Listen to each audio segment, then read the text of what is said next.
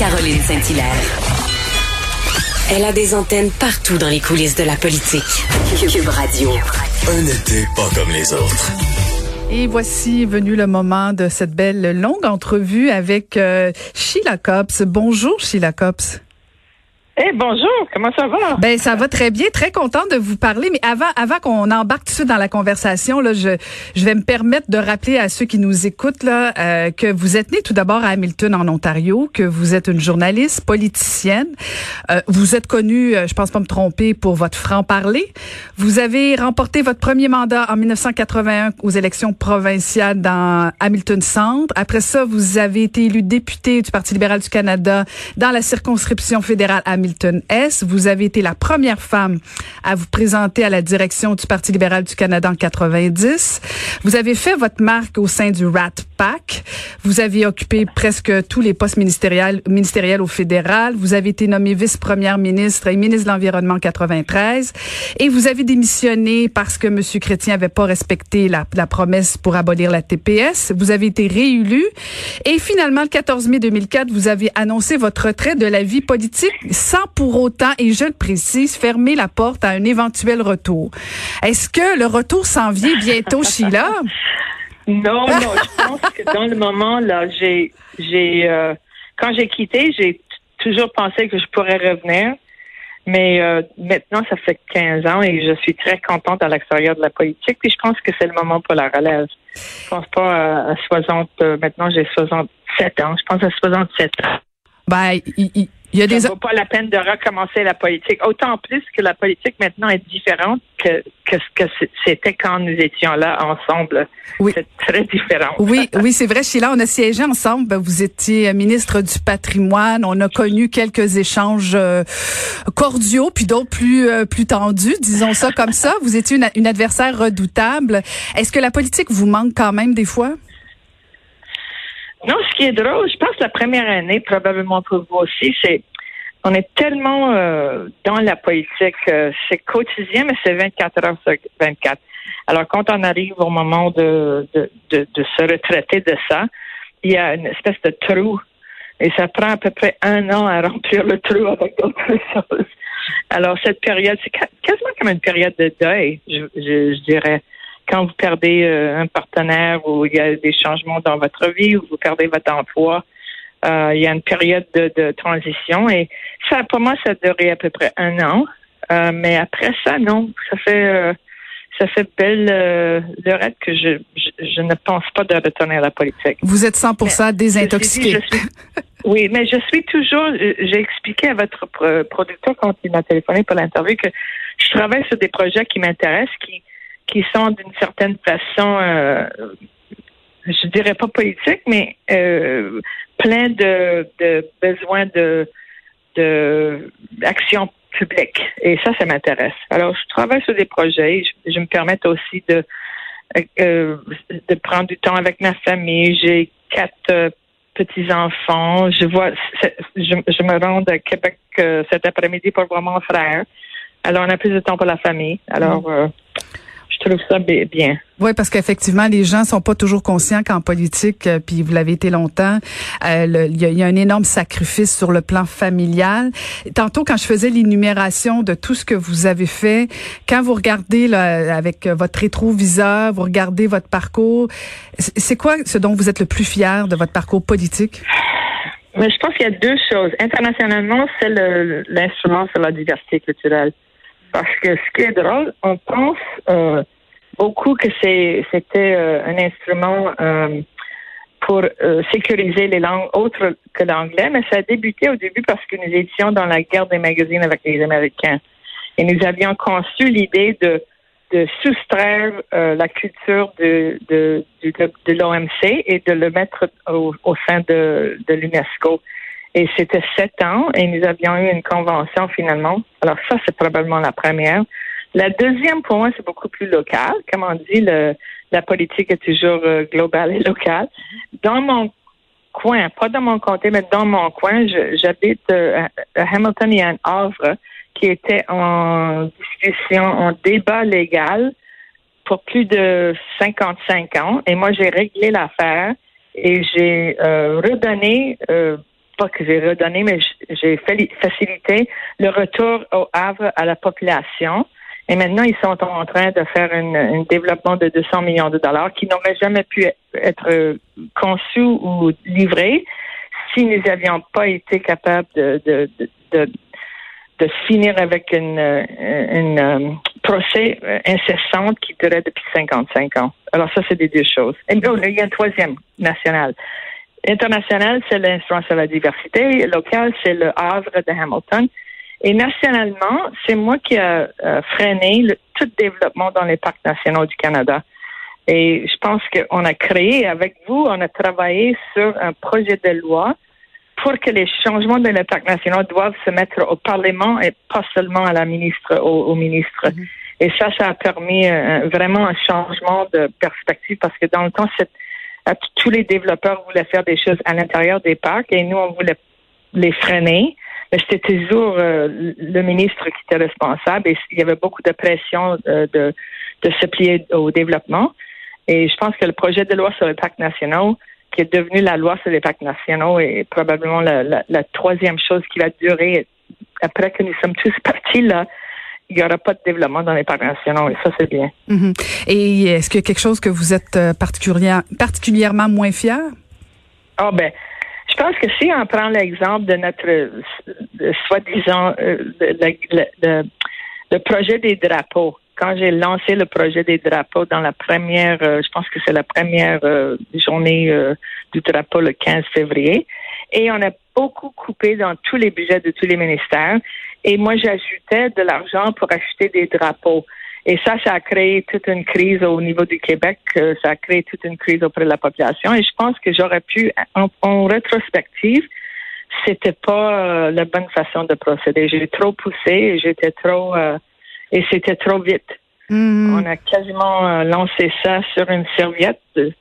De, une serviette de, de, de, table et finalement L'idée, c'était de donner une fierté aux gens qui sont capables de s'exprimer et euh, pour le Canada et pour Québec ou et pour Ontario et autres. Et euh, mais finalement, la façon que je l'ai je l'ai faite, c'était au-dessus des, euh, des bureaucrates. Et vous savez, Caroline, des fois, quand quand on dépasse les bureaucrates, ça crée des problèmes. Ah, si je le sais, si je le sais, oui, effectivement. Mais, je suis contente que vous euh, vous rappeliez cette euh, cette année-là où justement, bon, vous avez commencé à distribuer des drapeaux canadiens. Euh, vous êtes devenu à ce moment-là un symbole très fort pour pour pour pour, pour les, notamment pour les nationalistes, mais même pour les Québécois en général. Vous étiez pas la personne la plus aimée au Québec. Là. Comment vous avez vécu ça quand même cette période-là? Mais ce qui est drôle, c'est que quand Chantal Hébert a écrit son livre sur le référendum avec Jean Lapierre, elle a exprimé dans le livre que moi, j'étais parmi probablement, je ne sais pas pourquoi, c'est parce que j'ai j'ai toujours aimé euh, et le français et le Québec. Et quand j'étais très jeune, j'ai visité le Québec avec mon père. Et mon père, il était du nord de l'Ontario, il parlait couramment le français. Mais moi, je le faisais pas. Alors, quand je me suis plongée dans la culture, j'ai travaillé au Québec aussi comme journaliste. Alors, j'étais plus connaissante des autres. Et je pense que le, malheur de ça, euh, Chantal Hébert a, écrit dans son livre que je connaissais mieux le, le, topo au Québec que beaucoup d'autres. Mais euh, je me suis fait un peu euh, caricaturiser parce que je pense que j'ai beaucoup travaillé aussi et on a travaillé dans le monde du média, on a beaucoup fait pour l'investissement télé, télévisuel, euh, film, etc. Et le, le fait d'être le roi des drapeaux, ça m'a ça m'a caricaturisé dans les yeux de beaucoup de Québécois. Et c'est ça qui était malheureux. Mais en tout cas, c'est un peu ce que l'on vit dans la politique. Ben oui, c'est ça. Faut être capable de prendre la pression. Ouais, et, Et, quand vous regardez ce qui se passe actuellement à Ottawa, là, sans, sans vouloir jouer à, la belle-mère, tout ça, euh, c'est quoi vos impressions face à Justin Trudeau, la façon qu'il gère la crise de la COVID-19? Mais je pense que le, le, le, COVID, la crise de la COVID, c'est bien géré. Je pense que oui, il a des problèmes. C'est plus sur les c'est toujours comme ça dans la politique. Quand les grandes, les grandes choses vont bien, les gens vont probablement tomber sur d'autres choses. Alors, si vous allez voir aujourd'hui le, le, soi-disant scandale du oui, je pense que ça, c'est une affaire qui, euh, qui était mal gérée. Au niveau du cabinet, il aurait dû savoir que, par exemple, M. Monod, son, son enfant travaillait là-bas, il devrait pas participer dans le dans le, vote. Mais à la fin, c'était c'était un vœu de lancer un programme comme qu'ils ont lancé dans d'autres euh, aspects du COVID pour aller vite et pas nécessairement prendre deux ans pour créer un programme. C'est un peu, si on peut parler de retourner à la question du drapeau, quand nous avions lancé le soi-disant euh, euh, projet du drapeau, c'était fait vite pour répondre à une crise, une crise de de la société, une crise du référendum, etc. C'est la même chose avec ce dit fonds du oui parce qu'ils voulaient s'assurer que les, étudiants et les jeunes ont accès à une, euh, une, euh, euh, pour travailler et c'était pas les les les, les, canaux normaux, mhm. normaux. C'était les canaux vite faits. Et c'est là où on prend des problèmes. C'est plus une question de mauvaise mauvaise gérance que de. C'est pas un scandale. Mhm le fait que sa mère euh, reçoit de l'argent pour aller parler euh, à 29 fois.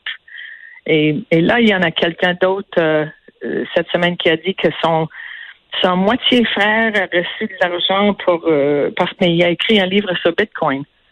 Alors, à un moment donné, les, les, les gens qui reçoivent les reçus du gouvernement, c'est pas le premier ministre qui sait tout ce qui est fait par et c'est pas eux qui vont décider. Donner, donner lui 2000 dollars pour aller à, Londres pour une conférence. Mhm. Mais y a, le premier ministre a quand même participé euh, à l'octroi du contrat sans appel d'offres. Non, non, non, ça je sais. je ah. sais mais je parle des les autres choses qui viennent. La question de l'octroi, c'est ça le problème. Mhm. Et la question que, euh, dans le cas de M. Trudeau, s'il ne savait pas que ses membres de famille faisaient des discours, ça c'est autre chose. Mais dans le cas de Bill Morneau, son, son enfant était un emploi, un, employé de, de ce groupe-là. Ça, c'est clair. Il n'aurait jamais dû voter sur ça. Sur les autres questions, bon, son frère, sa mère fait des discours, autre chose, ça devient, je trouve ça un peu niaiseux parce que d'un moment à un autre, d'abord, son frère n'a rien à faire avec lui par rapport à sa famille. Je sais même pas euh, quelles sont leurs relations. Est-ce qu'ils sont, il y a des des relations qui sont moins fortes en famille. Mais le fait de, de, de donner des discours, c'est pas une raison pour, pour octroyer un contrat de. Le problème, c'est c'est un contrat de 900 millions de dollars avec une seule source. C'est ça le problème. Je pense pas que c'est c'est absurde de, de penser qu'ils ont fait ça pour euh, des, euh, des discussions, pour les, les, les frais de, de de discours de, sa mère. Mhm. et, mais au niveau de la gestion euh, de la dette et du déficit, euh, est-ce que l'endettement du Canada, ça, vous préoccupe un peu? Mais heureusement, on est en période de, très bas euh, taux d'intérêt. même les hypothèques aujourd'hui, tu peux en avoir 2,3. 2,3, 2,4. Ça, c'est bien. Maintenant, ça dépend qu'est-ce qui se passe avec la deuxième vague de COVID pour le moment, là, ça semble aller assez bien au Canada, surtout par rapport aux États-Unis. Et si ça continue à aller bien, je pense qu'on va être capable de, le déborder. Mais s'il y a un autre, une deuxième euh, retour comme que nous avions vécu au mois d'avril, au mois de mai, c'est sûr que ça pourrait créer des problèmes, non seulement pour le Canada, mais pour le globalement. Et, Sheila, dites-moi, euh, vous tantôt vous parliez du fait que vous travaillez sur différents projets. On me disait que euh, vous travaillez actuellement sur euh, un projet concernant la, la, renaissance de la langue métisse. Oui, oui, oui. Je travaille. Ce qui est intéressant, et Caroline, vous savez, quand nous étions dans le gouvernement, nous avions lancé le premier programme pour récupérer des langues autochtones. On a 54 langues autochtones, donc à peu près 50 sont en train de disparaître. Cette année, c'est l'année des Nations Unies des langues autochtones. Et moi, je travaille sur un projet à Saskatchewan. On va, au mois de septembre, dans six semaines, on va commencer une préscolaire et une pré-préscolaire dans six euh, réseaux euh, de conseils scolaires dans la langue métis pour les, les, bébés et les enfants pour essayer de récupérer la langue. Pour le moment, il y a seulement 600, à peu près 650 personnes qui parlent métis. Et on est, on est en plan, on travaille avec les géographiques canadiennes pour doubler ce numéro après cinq ans et doubler encore après dix ans. Et on travaille avec le, le, système euh, scolaire de la Saskatchewan là-dessus. C'est très intéressant et c'est aussi un modèle, on suit comme modèle la façon que nous avions pu récupérer la langue française à l'extérieur du Québec quand les gens n'avaient pas le droit de, de, se faire éduquer en, français. Après le charte des droits et libertés, quand on a fait implanter les systèmes scolaires en français à l'extérieur du Québec, on essaie de faire la même chose maintenant avec la langue chef à Saskatchewan. Wow, très intéressant. Bon, on va suivre ça. Merci beaucoup de nous avoir parlé ce matin, Sheila. très, très heureuse de vous entendre. Et, moi aussi. bon été. J'espère que la pluie n'est pas trop euh, non n'est pas trop profonde. Non non, on va s'en remettre. Merci beaucoup. Merci. Donc c'était l'honorable Sheila. Merci. Merci, c'était l'honorable Sheila Copps.